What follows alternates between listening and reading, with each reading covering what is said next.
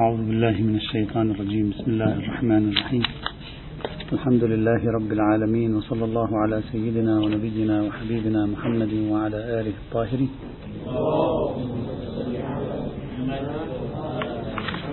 كنا بصدد الحديث عن آية المؤلفة قلوبهم لمعرفة ما هو المراد من هذه من هذا المصطلح. هذا المصطلح القرآني. قلنا توجد عدة احتمالات تفسيرية لابد أن نتوقف عندها. الاحتمال الأول ما ذكره جماعة من الفقهاء مثل المحدث البحراني والسيد محسن الحكيم وغيرهما من أن المراد بالمؤلفة قلوبهم جماعة من المسلمين لم يستقر الإيمان في قلوبهم فيدفع لهم المال لكي يتقوى الإيمان في قلوبهم أو يدفع لهم المال لكي يتقوى إيمانهم وعزيمتهم للمشاركة في الجهاد. هذا الوجه ذكرنا بأن العمدة فيه هي الروايات أن الكلمة في القرآن تكاد تكون مبهمة يعني مؤلفة قلوبهم كلمة عامة ليس فيها توضيح من حيث الهوية الدينية للشخص الذي نؤلف قلبه ربما يكون آه، مسلما ربما يكون غير مسلم. فلذلك كانت العمدة لديهم هي عبارة عن المرويات لا غير. فلازم أن نتعرض للروايات وهي روايات قليلة. لا تزيد عن أصابع اليد الواحدة تقريبا. الرواية الأولى كانت خبر زرارة الصحيح على المشهور الذي نقلناه وهو يربط تعريف بشكل من أشكال الربط يربط تعريف المؤلفة قلوبهم بواقعة حنين.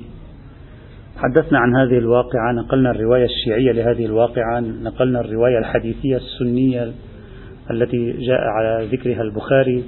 ونقلنا أيضا الرواية التاريخية التي اعتمدها الطبري وتبعه أيضا آخرون من المؤرخين بعده. وبينا وجوه الاشتراك والافتراق بين الرواية التاريخية والشيعية والسنية. وتوقفنا أخيرا عند ملاحظة في الرواية الشيعية تتصل بموضوع بحثنا. وهي أن الرواية الشيعية كما يظهر من آخرها كأنها توحي بأنه لأجل الرد على الأنصار أنزل الله سبحانه وتعالى في القرآن الكريم المؤلف قلوبهم. وهذا التركيب أي أنه لأجل الرد على الأنصار في حادثة حنين أنزل الله سبحانه وتعالى آية المؤلف قلوبهم. هذا التركيب توقفنا عنده. قلنا لا يبدو مفهوما. فإن حادثة حنين لا علاقة لها بالصدقات وليس لها من قريب أو بعيد ربط بالزكاة أصلا وبالضرائب حادثة حنين معروفة كتب التاريخ كلها تكلمت عن حادثة حنين وكذلك كتب الحديث. حادثة حنين من, الحوا... من الغزوات التي كثر فيها الفيء والغنيمة عند المسلمين. أكثر الغزوات النبوية ثراء. يعني ما جنته هذه الغزوة غزوة حنين من أموال على المسلمين شيء مهول. بعض المؤرخين على ما أذكر يتكلم عن 24 ألف من الإبل أو 20 ألف من الإبل أرقام خيالية. لا أدري إذا ممكن أن تكون معقولة. حادثة حنين وقد جمعت هذه الأموال برمتها. جمعت في الجعرانة وقريب من الجعرانة. وانتظر النبي إلى أن يأتي وكان هناك أسرى أيضا وفصل النبي في أمور كثيرة تتعلق بوقائع ما بعد غزوة حنين. كيف يعني يرد الله سبحانه وتعالى على الأنصار في موضوع المؤلفة قلوبهم في حنين بآية الصدقات. ما علاقة هذه الآية بهذه الآية؟ ما علاقة إشكالية الأنصار هناك بهذا الموضوع هنا؟ يعني لا أدري ما هذا إذا ثبت أن آية الصدقات نزلت بعد السنة الثامنة للهجرة. يعني أن آية الصدقات نزلت عقب حادثة حنين التي هي من حوادث السنة الثامنة للهجرة وما بعد آه، فتح مكة. ولا يوجد كلام في أن آية الصدقات ربما تكون على علاقة بما قبل ذلك. ليس شيئا مؤكدا لكن على أي حال. توقفنا عند هذه القضية. خلينا هذه القضية أبقينا هذه القضية على حدة قليلا لننظر في إشكال السيد الخوئي. السيد الخوئي قال علاقة حادثة حنين بعنوان المؤلف قلوبهم النازل في القرآن الكريم كما تشرح الرواية علاقة وارد ومورد. والمورد لا يخصص الوارد. سيد الخوئي نظر إلى الرواية وكأنه انقطع عن السياق التاريخي. نحن كان إشكالنا هكذا أننا عندما نريد نرصد هذا الموضوع لازم نشوف السياق التاريخي. كيف يمكن أن تكون آية الصدقات نزلت عام؟ يعني كأنما السيد الخوي هكذا نتيجة كلامه أن آية الصدقات نزلت في غزوة حنين. والمورد الذي هو غزوة حنين لا يخصص الوارد الذي هو آية الصدقات. التي فيها كلمة المؤلفة قلوبهم حصرا. مع أن غزوة حنين لا علاقة لها لا من قريب ولا من بعيد. بالصدقات أصلا وبالزكوات كلها مربوطة بموضوع الفيء أو موضوع الغنيمة. ولا الفيء ولا الغنيمة في القرآن الكريم قد ورد فيهما ذكر المؤلفة قلوبهم. لم يلتفت السيد الخو إلى الموضوع التاريخي ليقول هذه الآية. لا يعقل أن تكون قد نزلت في إلا إذا أثبتنا سلفا وهو أمر لا أظن حتى الخو يقبل به كما هو المعروف أن كلمة الصدقات الواردة في آية الصدقات عامة تشمل جميع الضرائب الإسلامية وجميع الأموال العائدة على المسلمين من أي مكان كان. إذا قيل ذلك لا بأس. لكن المعروف بينهم وحتى مع السيد الخوئي المعروف بينهم أن آية الصدقات آية الزكوات.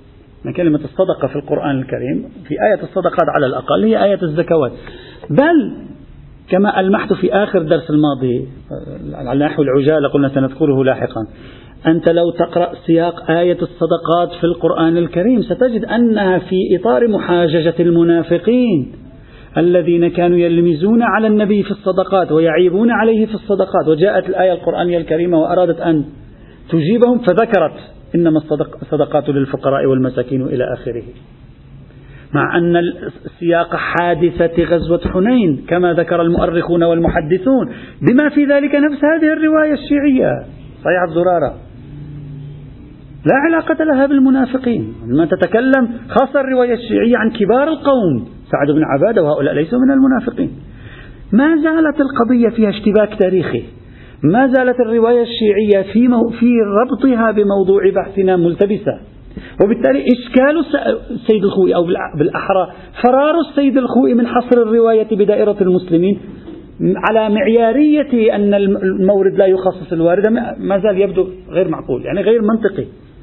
يوجد عقدة معينة. إما أن تقول لي آية الصدقات عامة ولا علاقة لها بالزكاة وبالتالي بناء على هذه الرواية ممكن تكون نزلت بعد ذلك للرد على الأنصار ونتجاهل السياق الذي جاءت فيه آية الصدقات اللي هو سياق المنافقين.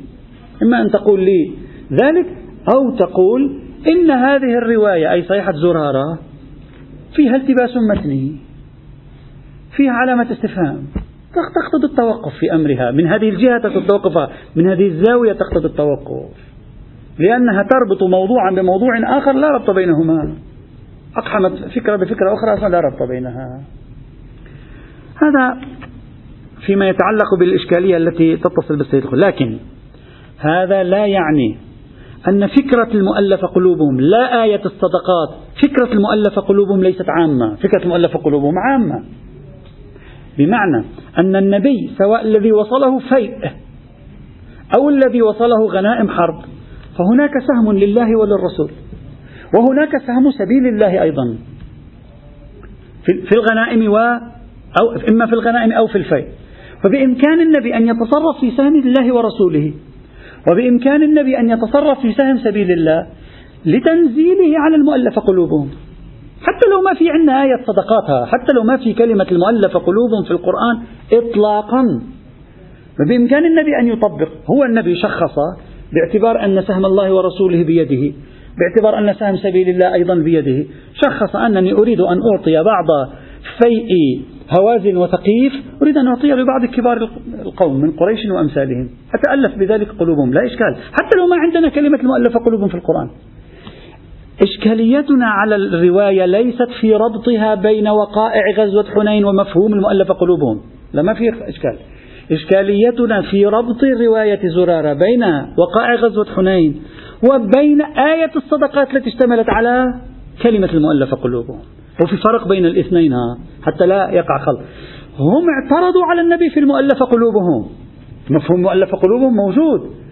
أما هل أن آية الصدقات التي تضمنت مفهوم المؤلفة قلوبهم هي التي جاءت للرد على الأنصار؟ وبالتالي كلمة المؤلفة قلوبهم في آية الصدقات مربوطة بحادثة حنين. هذا هو الإشكال. أرجو أن تكون قد اتضحت الصورة أكثر آه، هنا. وبالتالي وبالتالي سألته عن المؤلفة قلوبهم. نعم. هو آخر الرواية ماذا؟ نحن نبحث في آخر الرواية. الرواية ماذا قالت؟ آه فأنزل الله المؤلف قلوبهم في القرآن. الكلام في آخر في الربط بمعنى أن الإمام وهو يتكلم فهم من عنوان المؤلف قلوبهم العنوان القرآني عند السائل ثم أراد أن يقول بأن آية المؤلف قلوبهم اللي هي لا يوجد مؤلف قلوبهم في القرآن إلا آية الصدقات. جاءت ردا على وقع غزوة حنين. وإلا هو في البداية يسأل. لاحظوا سؤال السائل في البداية في تعبيره ماذا قال؟ قال سألته لا السائل لم يسأل عن القرآن. سألته عن قول الله عز وجل والمؤلفة قلوبهم. لذلك الإمام في الذيل قال له فحط الله نورهم وفرض الله للمؤلف قلوبهم سهما في القرآن. يعني كأن الإمام يذكر سياق نزول الآية. إشكالي كان لا يمكن أن يكون الآية هذه على صلة بموضوع إلا أن تفكها من كلمة الصدقات. بأنها مختصة بالزكاة وهذا على خلاف مسالكهم المعروفة. لذلك قالوا سهم الزكاة له شيء سهم الفيء له شيء سهم الغنائم له شيء. وثلاث آيات في القرآن تتكلم عن هذه عن المصارف. آية الفيء تتكلم عن مصارف الفيء. وفي اختلاف بينها وبين البقية.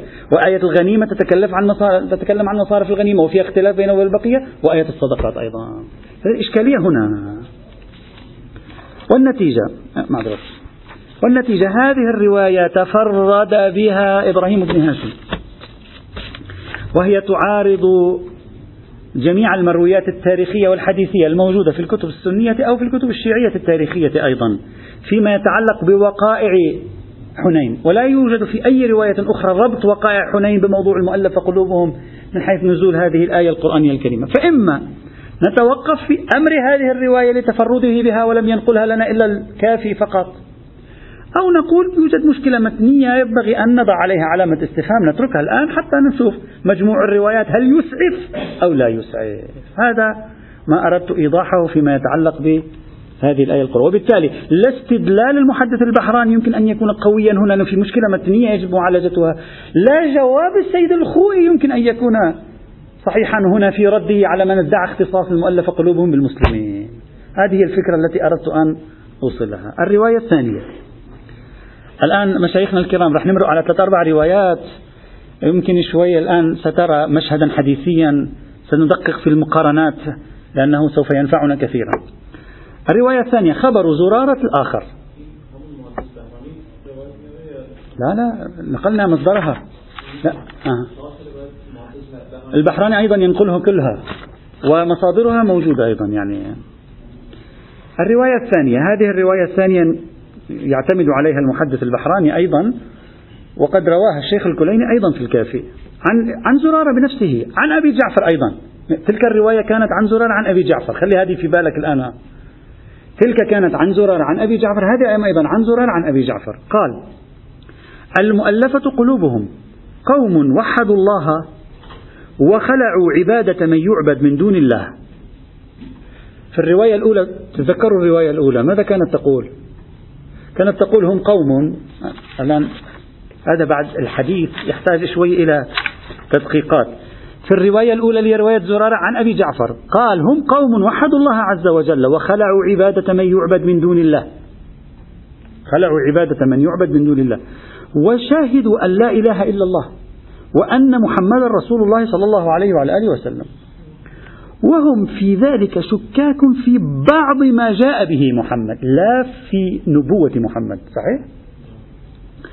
إلى آخره أما هذه الرواية ماذا تقول؟ تقول المؤلفة قلوب نفس التعبير كأنما هي نفس الرواية السابقة المؤلفة قلوبهم قوم وحدوا الله وخلعوا عبادة من يعبد من دون الله ولم تدخل المعرفة قلوبهم أن محمد رسول الله يعني هؤلاء ما مأمنين بنبوة النبي محمد؟ يعني لم يحصل لهم معرفة بكونه رسولا. وكان رسول الله صلى الله عليه وعلى آله وسلم يتألفهم ويعرفهم ويعرفهم لكي ما يعرفوا ويعلمهم. ظاهر الرواية هذه مجموعة موحدة لله تركت عبادة الشرك. ولكنها في قلبها لم يتضح لها أمر نبوة نبينا محمد صلى الله عليه وآله وسلم. في الرواية السابقة قوم وحدوا الله عز وجل والشهدوا أن لا إله إلا الله محمد رسول الله. وأين مشكلتهم؟ في بعض ما جاء به. في بعض ما جاء به. وتلك الرواية الأولى تتناسب مع وقائع حنين. لماذا؟ لأن وقائع حنين هؤلاء شهدوا أن لا إله إلا الله. وشهدوا أن محمد رسول الله. وكان مشكلتهم ليس مع نبوته مع شيء مما جاء به. ما هو الذي جاء به؟ الحكم في قضية أموال الفيء. بعد معركة حنين. تتناسب ذاك التعبير يتناسب مع الذيل أما هنا لا شاكين في أصل نبوته صلى الله عليه وسلم لا يعرفون أصل نبوته فأعطاهم. الآن بعد الآن سيأتي معنا محاولات جهة تفضل. نعم. لا لاحظوا التعبير. التعبير فيه إبدال. ولم تدخل المعرفة قلوبهم أن محمد رسول الله. كمحمد رسول الله لا لا لا. هذا تأول هذا أشكال نكون ببيغمبر هذا تأول. لم قلوبهم لم تعرف أن محمد رسول الله نعم. لكن ذاك لا يقول لما يدخل. ذاك يقول مشكلتهم في بعض ما جاء به النبي. شهدوا أن لا إله محمد رسول الله لكن مشكلتهم في بعض ما جاء به. لا لم يشهدوا. لم يشهدوا. وين في يشهدوا؟ هذا لا يتكلم عن الشهادة بالرسالة. هذا يتكلم عن الإيمان بالوحدانية لا يتكلم عن الشهادة بالرسالة. لا أريد أن أقول هذا يؤدي إلى تساقط روايتين لا. أنا فقط أشير إلى التفاوتات لأننا سوف نستفيد منها لاحقا. هذا الخبر استند إليه الشيخ البحراني لكن هذا الخبر تارة ضعيف بالإرسال له طريقين طريق ضعيف بالإرسال وطريق فيه موسى بن بكر. إذا وثقتم موسى بن بكر كما ذهب إليه السيد الخوئي على بعض مبانيه تكون الرواية صحيحة الإسناد إذا قلنا موسى بن بكر لم تثبت وثاقته على ما هو الصحيح تكون الرواية ضعيفة بطريقيها. لا يهمنا الآن السند. الآن المتن. يوجد احتمالين في دلالة هذه الرواية. الاحتمال الأول. أن المؤلف قلوبهم موحدون.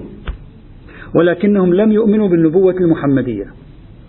كما لعله هو الظاهر الأول المنصرف من دلالة هذه الرواية. ماشي. إذا كان كذلك فهذه الرواية تشمل جميع الموحدين حتى الذين ليسوا بمسلمين. صحيح أو لا؟ تشمل جميع الموحدين حتى الذين هم ليسوا بمسلمين. كالأغلبية الساحقة من اليهود كقدر متيقن. الأغلبية الساحقة من اليهود كقدر متيقن موحدون فتشملهم. مثلا المسيحيون في نقاش بين العلماء في موضوع الشرك والتوحيد عندهم لكن لا أقل هؤلاء. طيب. ولكن هذه الرواية لا تشمل المسلمين المؤمنين بالنبوة صحيح؟ لأن في مقام التعريف. إذا كان الأمر كذلك كيف يستدل بها المحدث البحراني؟ هذه بعكس المحدث البحراني. المحدث البحراني يريد أن يقول إن المؤلف قلوبهم عنوان يراد منه المسلمين ضعيف الإيمان. هذه الرواية على ظاهرها تدل على دخول غير المسلمين. موحد لم يؤمن بنبوة النبي محمد. وخروج بعض المسلمين. وخروج من لم يؤمن يعني من لم يؤمن بنبوة النبي محمد يدخل والمسلمون لا يدخلون. لأن المسلمون ليس عندهم مشكلة في الإيمان بنبوة النبي محمد. يؤمنون بنبوة ولو إيمان ضعيف. يؤمنون بنبوة محمد ولو إيمانا ضعيفا. طب. ممكن تشمل المنافقين إذا كانوا يؤمنون بالتوحيد ولكنهم لا يؤمنون بنبوة محمد. لا بأس تشمل المنافقين. لكنها لا يمكن أن تشمل المسلمين إذا كانوا ضعيفي الإيمان. لا تشملهم لأن المفروض أن التعريف يقول موحد ولم يؤمن بالنبوة. المسلم موحد آمن بالنبوة. المؤمن موحد آمن بالنبوة. فلا يتطابق التعريف الذي تذكر هذه الرواية مع الفكرة التي يريد أن يثبتها المحدث البحراني.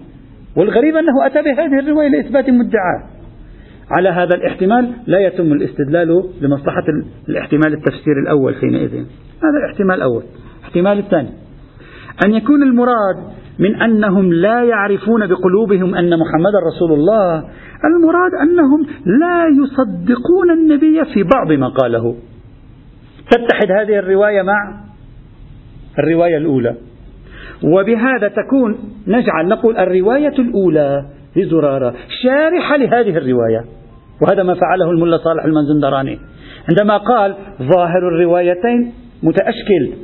لكن نجعل رواية زرارة الأولى بحسب تصنيفنا نحن الأولى شارحة لرواية زرارة الثانية بيرتفع الإشكال. بيصير المراد واحد حينئذ. هذا احتمال ثاني. بناء على الاحتمال الثاني تنفع. هذه الرواية تنفع المحدث البحراني. يرتفع الإشكال. العلامة المجلسي أراد أيضا أن يحل التعارض ما بين الرواية الأولى والرواية الثانية. ماذا فعل العلامة المجلسي في مرآة العقول؟ هكذا قال. قال يمكن أن يكون هذه الرواية تتحدث عن بعض أفراد المؤلفة قلوبهم يعني بعض أقسامهم بعض أنواعهم. بعض المؤلفة قلوبهم هم هؤلاء وبعض المؤلفة قلوبهم أولئك. يعني تصبح المؤلفة قلوبهم عنوان عام بعض مصادقه ما جاء في رواية زرار الأولى بعض آخر من مصادقه ما جاء في رواية زرار الثانية. تنحل المشكلة حينئذ. لا بأس. طيب. السيد الميلاني ما استطاع يحل هذا الطب... يجمع بين الروايتين. اضطر أن ي... سيد محمد هادي الميلاني اضطر أن يروح إلى خارج الروايات حتى يلاقي له واحد يسوي مصالحة. فقال الرواية ظاهرة في الحصر بين عم تعرف. الحل نجيب ما هو المشهور بين القدماء كمعرف لمعنى الرواية. هسه شوية ملا صالح المازندراني أسهل. جاب رواية تشرح رواية. هذا في داخل الروايات لم يجد شرحا. قال المشكلة يعني الروايات يبدو عليها التعارض. فنذهب إلى ما قاله قدماء الأصحاب. قدماء الأصحاب قالوا المعنى واسع وبالتالي نقول كل هذه الروايات تتكلم مثلا عن بعض المصادق نرفع اليد عن ظهورها في الحصر بواسطة ما ذهب إليه مشهور المتقدمين. أبي جعفر. نفس الزرارة نفس أبي جعفر. الآن. الآن سأعلق أنا إذا رواية أو روايتين حتى نجعل واحدة شارحة للأخرى. الذي يبدو لي أن الاحتمالات الأقوى أن هذه الرواية والرواية التي سبقها ليست سوى رواية واحدة على الأرجح. التعابير متشابهة في بعض مقاطعها. الراوي هو نفسه زرارة. الإمام المروي عنه هو نفسه الإمام الباقر. هذا التشابه بهذه التعابير مع كون الراوي واحدا مع كون المروي عنه الإمام المروي عنه واحدا يرفع من احتمالية تكون رواية واحدة. أساء الناقلون روايتها مع احترامنا وتقديرنا للناقلين. لم يعرفوا ينقلوها بدقة. مرة رووها هكذا مرة رووها هكذا. كما هي كثير هذه ليست شيء ليست للمرة الأولى تحصل يحصل.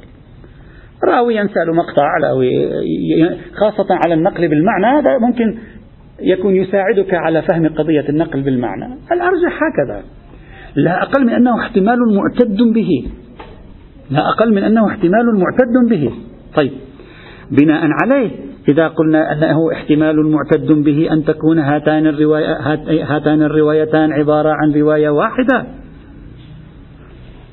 يمكن حينئذ فيك تضيف احتمال أن حادثة حنين تكون موجودة في الرواية الثانية أيضا ولكن حدثها الراوي أيضا.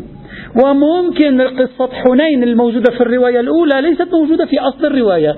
ضمها الراوي إلى الرواية من باب ضم الرواية إلى الرواية. يعني هو أقحمها ضمها إليها. وما احتمالات موجودة. وإلا في الرواية الثانية لماذا لم يذكر تكملة الرواية؟ لماذا لم يذكر القصة؟ والراوي ومصدر الحديث واحد شيخ الكليني. في نفس الباب. يعني في نفس يا أخي في نفس الباب توجد نفس الرواية. نفس هذه الرواية مرة بها ناقصة مرة كاملة مرة بهذه الصيغة مرة بتلك الصيغة. نفس السائل نفس الإمام المروي عنه شبيه التعابير.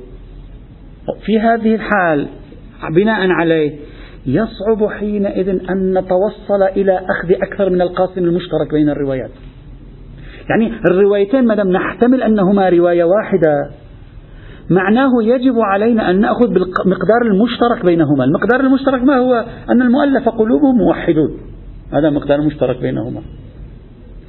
أن المؤلف قلوبهم موحدون. ويشكون في بعض ما جاء به رسول الله لأن الذي يشك في أصل رسالة النبي يشك في بعض ما جاء به النبي. وبالتالي يكون الراجح من حيث النتيجة الراجح هو مفاد الرواية الأولى. لأن مفاد الرواية الأولى يستوعب الرواية الثانية وزيادة فنقول كل من هو يشك في بعض ما جاء به النبي ومن وكان موحدا هذا هو القاسم المشترك. هذا هو القاسم إلا إلا أنه قد يقال القاسم المشترك فقط التوحيد.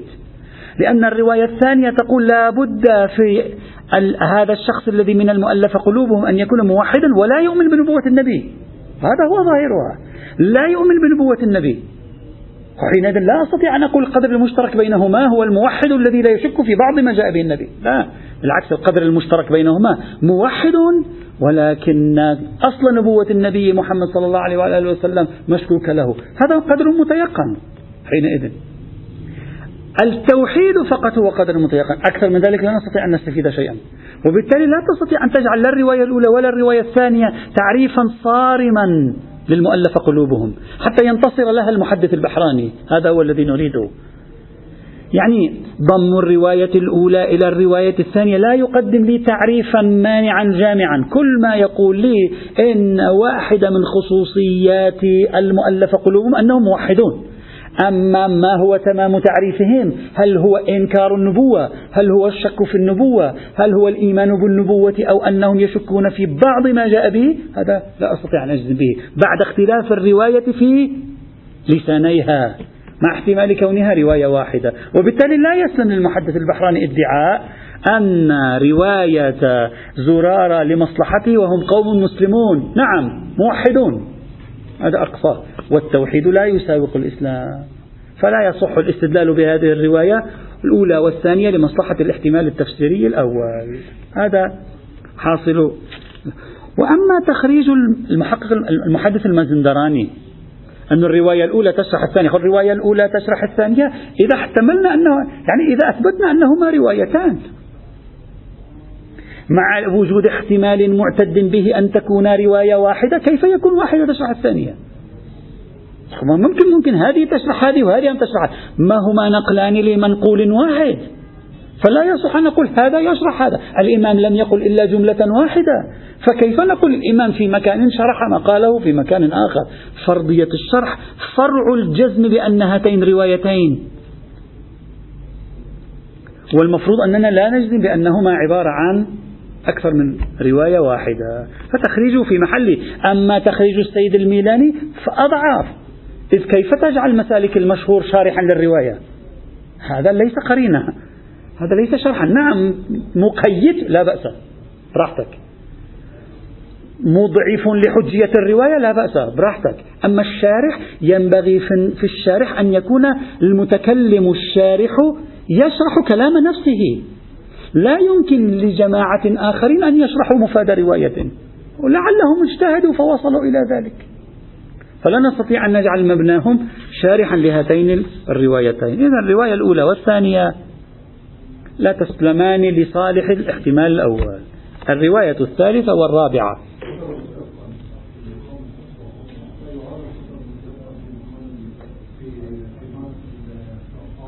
القدر المتيقن ليس في مق... لا نفتيه القدر المتفق عليه بين الروايتين توحيد.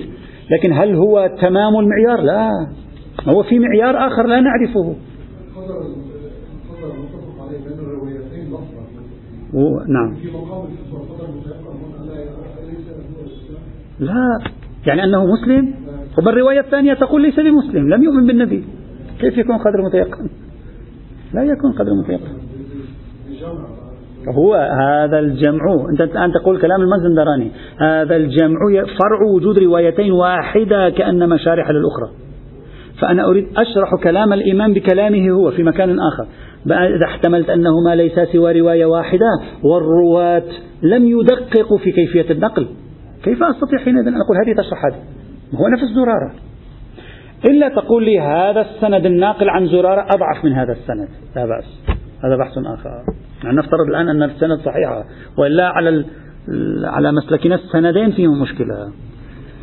الرواية الثالثة ويلحق بها الرابعة. المرسل عن زرارة أيضا. الآن رواية مرسلة عن زرارة أيضا رواها الشيخ الكليني في نفس الباب.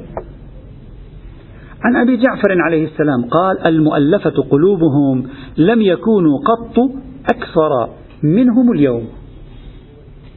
رواية تقول مؤلف قلوبهم اليوم أكثر من أي وقت مضى. الإمام هكذا يقول أي إمام نفس الإمام ها أبو جعفر. يقول المؤلف قلوبهم اليوم يعني في زمن الإمام الباقر أكثر منهم في أي وقت مضى. زاد عددهم كثيرا. هذا حاصل الرواية. العديد من العلماء قالوا هذه الروايات تدل على أن المراد بالمؤلف قلوبهم من؟ المسلمون. أولئك الذين ضعف إيمانهم. كثر طمعهم في الدنيا قل تدينهم لأنه في العصر الأموي الناس بدأت تفقد إيمانها تضاءل الإيمان شيئا فشيئا. فالإمام يقول المؤلف قلوبهم اليوم أكثر من أي وقت مضى. وهذا دليل على أن المراد بالمؤلف قلوبهم مسلمون هكذا استدلوا بها مثل المحدث البحراني. هذه الرواية بصرف النظر عن أنها مرسلة لا تفيد الحصر أصلا. نحن في مقام التعريف. لا تفيد الحصر. لا تقول المؤلف قلوبهم فقط هم المسلمون. تقول اليوم المؤلف قلوبهم كثر. ولعل المراد بالمؤلف قلوبهم هو ما ذهب إليه المشهور من أنهم أعم من المسلمين والكافرين. واليوم زادوا. لماذا زادوا؟ بزيادة عدد المسلمين الذين هم من المؤلف قلوبهم لا بأس. لا تدل على شيء. هي لا تعرف لي المؤلف قلوبهم هي تبين لي كميتهم عددهم في زمن الإمام الباقر عليه السلام. هذا كل ما في الأمر. بل أكثر من ذلك افرض معي أن المؤلف قلوبهم هم جماعة من الكفار. لعل إذا بني على ذلك فقط كفار. لعل الإمام يريد أن يقول في زماننا مصرف المؤلفة قلوبهم اللي هم كفار أكثر. لعل المؤلف قلوبهم ليسوا جميع الكفار كما سوف نبحثه. وإنما جماعات من الكفار يمكنك بالمال أن تؤلف قلوبهم. لعل الإمام يريد أن يقول اليوم هذول الكفار يمكن صار أكثر أن نؤلف قلوبهم بالمال. صار يمكن تمييل قلوبهم إلينا بالمال. اليوم صار هذا أكثر. وكفار أيضا. فالرواية ليس لها دلالة على الحصر بالمسلمين بل ليس لها دلالة على الشمول للمسلمين. لا علاقة لها بموضوع بحثنا أصلا. حتى يقحمها أمثال المحدث البحراني ومن تبعه في الاستدلال على الاحتمال التفسيري الأول. طبعا أنا أعتقد هم ذكروا ذلك بسبب يمكن مركوزية أن الإيمان قد ضعف فيما بعد وضعف الإيمان هو عبارة عن العصر الأموي خاصة مع ضعف الاعتقاد بالإمامة. هذه كلها ضمت إلى بعضها وخلت هذه الفكرة. لكن ضم معي الرواية الرابعة التي رواها موسى بن بكر عن رجل عن أبي جعفر. الآن شوية الأسانيد حتسوي لنا تشوش. الآن أنا عندي ثلاث روايات عن زرارة. زرارة يروي عن أبي جعفر. ماشي؟ الرواية الثالثة المؤلفة قلوبهم لم يكونوا قط أكثر منهم اليوم. الرواية الرابعة بعد ما في زرارة. في شخص اسمه موسى بن بكر. في كلام في وثاقته. يروي عن رجل يعني خبر مرسل. عن الإمام الباقر أيضا. سبحان الله كل هذه الروايات عن الإمام الباقر. يعني التقاؤها كلها في الإمام الباقر. يقول الإمام الباقر عليه السلام بحسب هذه الرواية ما كانت المؤلفة قلوبهم قط أكثر منهم اليوم. نفس الرواية اللي مرت معنا بشوي نسبت إلى زرارة. نفس هذه التي نسبت بالإرسال إلى زرارة هي الآن يرويها موسى بن بكر عن رجل ربما يكون هذا الرجل هو زرارة. ممكن أيضا. لأنها تلك كانت المرسل إلى زرارة. لا نعرف من الذي روى عن زرارة. هنا الآن انكشف لنا من الذي رواه لكن لم ينكشف لنا من هو المروي عنه.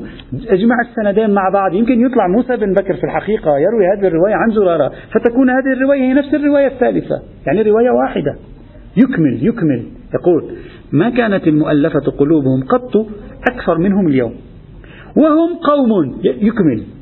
يقول وهم قوم وحدوا الله وخرجوا من الشرك ولم تدخل معرفة محمد رسول الله صلى الله عليه وعلى آله وسلم قلوبهم وما جاء به. فتألفهم رسول الله وتألفهم المؤمنون بعد رسول الله لكي ما يعرفوا. إذا هذه الرواية من المعقول جدا أن تكون رواية المنسوبة إلى زرارة رقم ثلاثة ليست سوى جزء ومقطع من الرواية الرابعة ما عندنا روايتين. وبالتالي بضم الرواية الثالثة إلى الرابعة نعرف أن الروايتين معا تتكلمان عن نفس ما تتكلم عنه الرواية الثانية اللي هي موحدون لم يدخل الإيمان بالنبي صلى الله عليه وسلم في قلوبهم. صار في عندنا ثلاث روايات في هذا السياق. طيب. والغريب. الآن لاحظ معي الأغرب موسى بن بكر يروي الرواية التي في الخبر الثاني ثاني اللي هي خبر زرارة الثاني. قرأناه قبل شويها ليس ليس المؤلف قلوبهم لم يكونوا قط أكثر منهم اليوم لقبله. يعني الرواية التي تقول المؤلف قلوبهم قوم وحدوا الله وخلعوا عبادة من يعبد من دون الله ولم تدخل المعرفة قلوبهم. طيب قلوبهم. موسى بن بكر الرواية الثانية يرويها عن رجل عن زرارة هو موسى بن بكر. يروي الرواية الثانية عن رجل عن زرارة عن أبي جعفر. نفس الرواية الثانية يرويها بدون كلمة المؤلفة قلوبهم. اليوم هم أكثر من أي وقت مضى. وهو بعينه موسى بن بكر. يروي نفس الرواية عن رجل عن أبي جعفر. ما بيجيب زرارة في السند؟ ويذكر نفس الرواية الثانية لكن يضيف إليها في أولها المؤلف قلوبهم اليوم أكثر منهم في أي وقت مضى. ومرة ثالثة أنا لو في لوح ستنكشف أنه يمكن تكون كل هذه عبارة عن رواية واحدة. من خربطة الرواة وقعنا فيها حيث وضيف كل رواية واحدة ما عارفين يروها الظاهر على ما يبدو. ومرة ثالثة نفسه موسى بن بكر آه عفوا مرة ثالثة تروى الجملة الأولى اللي هي عبارة عن المؤلفة قلوبهم اليوم أكثر منهم في أي وقت مضى تروى لوحدها بطريق يونس عن رجل عن زرارة بدون سائر المقاطع. يعني أنا عندي, عندي الآن ثلاث روايات. الرواية اللي هي الثالثة فقط فيها سطر. الرواية الرابعة تذكر هذا السطر وتضم إليه الرواية الثانية. الرواية الثانية تذكر المقطع الثاني ولا تأتي بالسطر. والثلاث روايات هذه تارة تروى عن موسى بن بكر عن رجل عن زرارة. وأخرى عن موسى بن بكر عن رجل. وأخرى عن رجل عن زرارة بدون موسى بن بكر. وبإمكانك أن تتكهن شيخنا العزيز أن هناك ارتباكا من الرواة في نقل الحديث. والأعجب من ذلك أن هذه الروايات برمتها ينقلها شخص واحد وهو الكليني في نفس الباب. ويبدو إما التبس هو عليه لم يعرف كيف يحل أزمة هذه الطرق أو نقلها كما جاءته من طرق متعددة. والأرجح أنها رواية واحدة. فإذا قلنا إنها رواية واحدة وقلنا بأن الرواية الأولى والثانية ممكن تكون رواية واحدة كما رجحنا يمكن تكون الأربعة كلها عبارة عن رواية واحدة. تارة ذكر مقطع وأخرى ذكر ثاني ومرة ذكر الثاني والثالث ومرة ذكر الأول والثالث. وهكذا بهذا تعرف أن هذه المرويات تضارب أمر السند فيها وأمر نقل هذه هذا المقطع. وربما هذا تقطيع ربما هذا يعطيك الشك في الرواية إلى آخره. أو لفقت نصوص مع بعضها في مروي واحد ممكن. الرواية الخامسة. خبر إسحاق بن غالب قال قال أبو عبد الله عليه السلام يا إسحاق كم ترى أهل هذه الآية؟ كم ترى أهل هذه الآية؟ إن أعطوا, إن أعطوا منها رضوا وإن لم يعطوا منها إذا هم يسخطون. قال ثم قال هم أكثر من ثلثي الناس. شو علاقتها بالمؤلفة قلوبهم هذه. جايبها المحدث البحراني دليل على المؤلفة قلوبهم. ودليل المحدث البحراني ومن تبعه. هم أتوا بهذه الرواية. ما علاقة هذه الرواية بالمؤلفة قلوبهم؟ الرواية تتكلم عن آية أخرى. إذا أعطيتهم من الصدقات يرضوا وإذا ما أعطيتهم من الصدقات يسخطون. يقول أكثر ثلثي الناس اليوم هكذا. إذا بتعطيه فلوس يقول لك جيد. حسب زيادة حجم الفلوس مستوى أعلمية المعطي. ممكن أحيانا عند بعضهم. ومستوى فضله وعلمه وأخلاقه. يرتفع. تقييم يرتفع بمستوى المال الذي يأخذه. إذا تنقص له يقول لك أوه أنت كذا. إذا تعطي زيادة يقبل.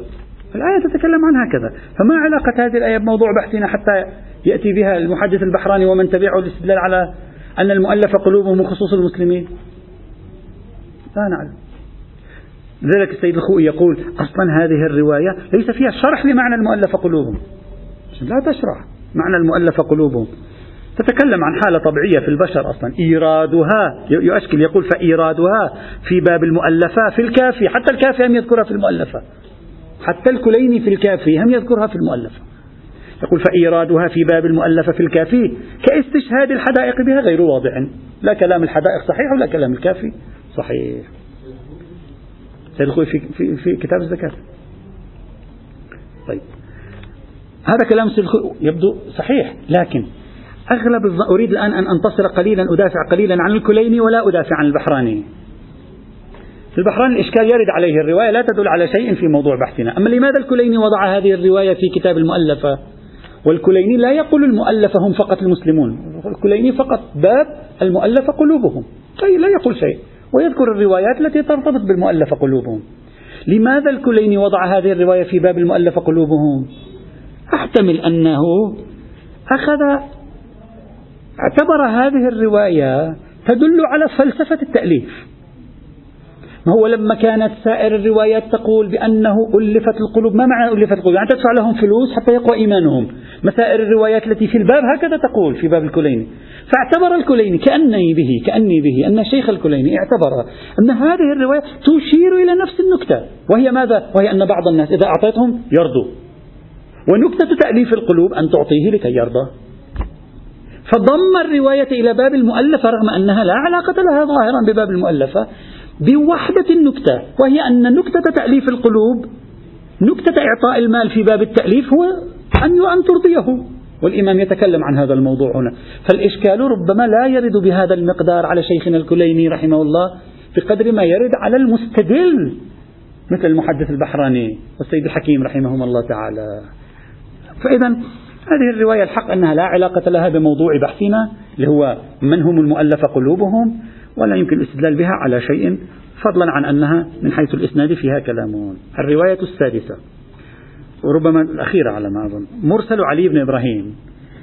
علي بن إبراهيم القمي في كتاب التفسير المنسوب إليه.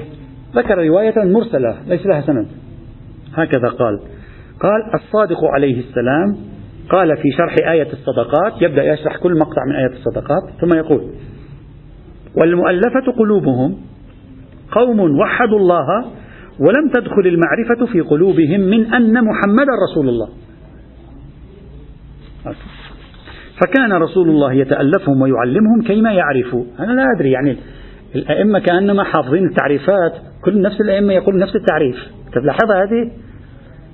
تلاحظ؟ يعني الآن كل الروايات كانت باقرية الآن صادقية. نفس التعبير يستخدم الإمام الباقر أيضا الصادق أيضا.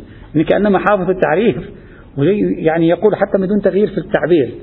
طبعا هذا خلي في بالك احتمالات تحدثنا عنها بالتفصيل في مباحث الحديث. ممكن الراوي أحيانا يريد يضع حديث. هو لا يريد يروي حديث. هو لا يريد أن يضع حديث. هو لا يريد أن يضع. يريد أن يشرف نفسه برواية حديث مروي. فيوقع نفسه في السند.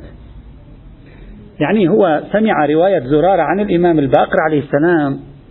فقال خلينا إحنا كمان هم نشارك أيضا. يكون لنا مشاركة. فيقول قال لي الإمام الصادق ويذكر رواية الإمام الباقر. هذا يحصل. لذلك في في علم الحديث عندهم شيء أن بعض الأشخاص لا يضعون المتن يضعون السند. وبعض الأشخاص لا يضعون السند يضعون المتن.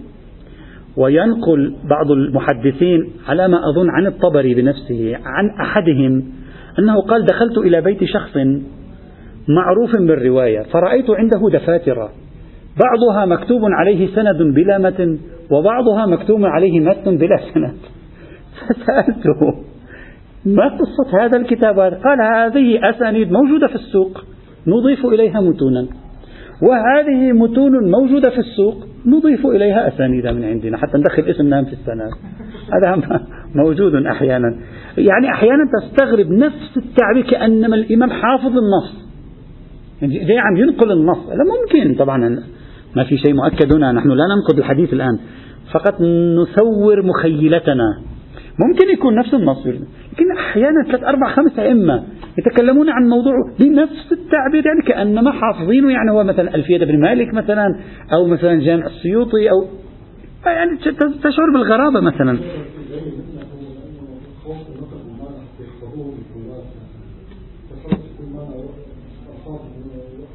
ممكن. لكن هم نفس الأئمة قالوا انقلوا بالمعنى أيضا. هم نفسهم. هم نفسهم قالوا انقلوا بالمعنى في روايات صحيحة أيضا على أي حال. إذن هذه رواية يتفرد بنقلها القمي في تفسيره ولكن اللطيف فيها اللطيف فيها أن الشيخ الطوسي ينقلها عن تفسير القمي.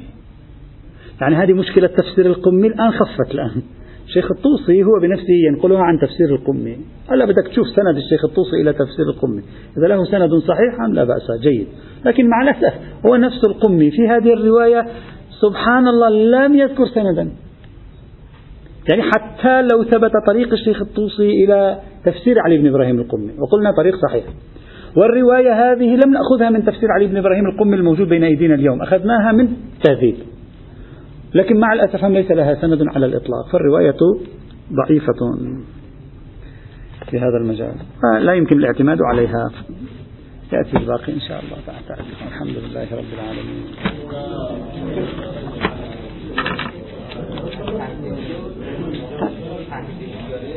في التهذيب وفي تفسير القم الموجود بين أيدينا الآن موجودة. چطور؟ بوچی قبلي؟ همینی که من من گفتم مع أن هذه إمام الإمام الصادق تلك الإمام الباقر نفس التعبير كأنما ينقله بعينه. هناك أيضا علي بن إبراهيم وقع في سنة ثلاث روايات. نفسها أيضا.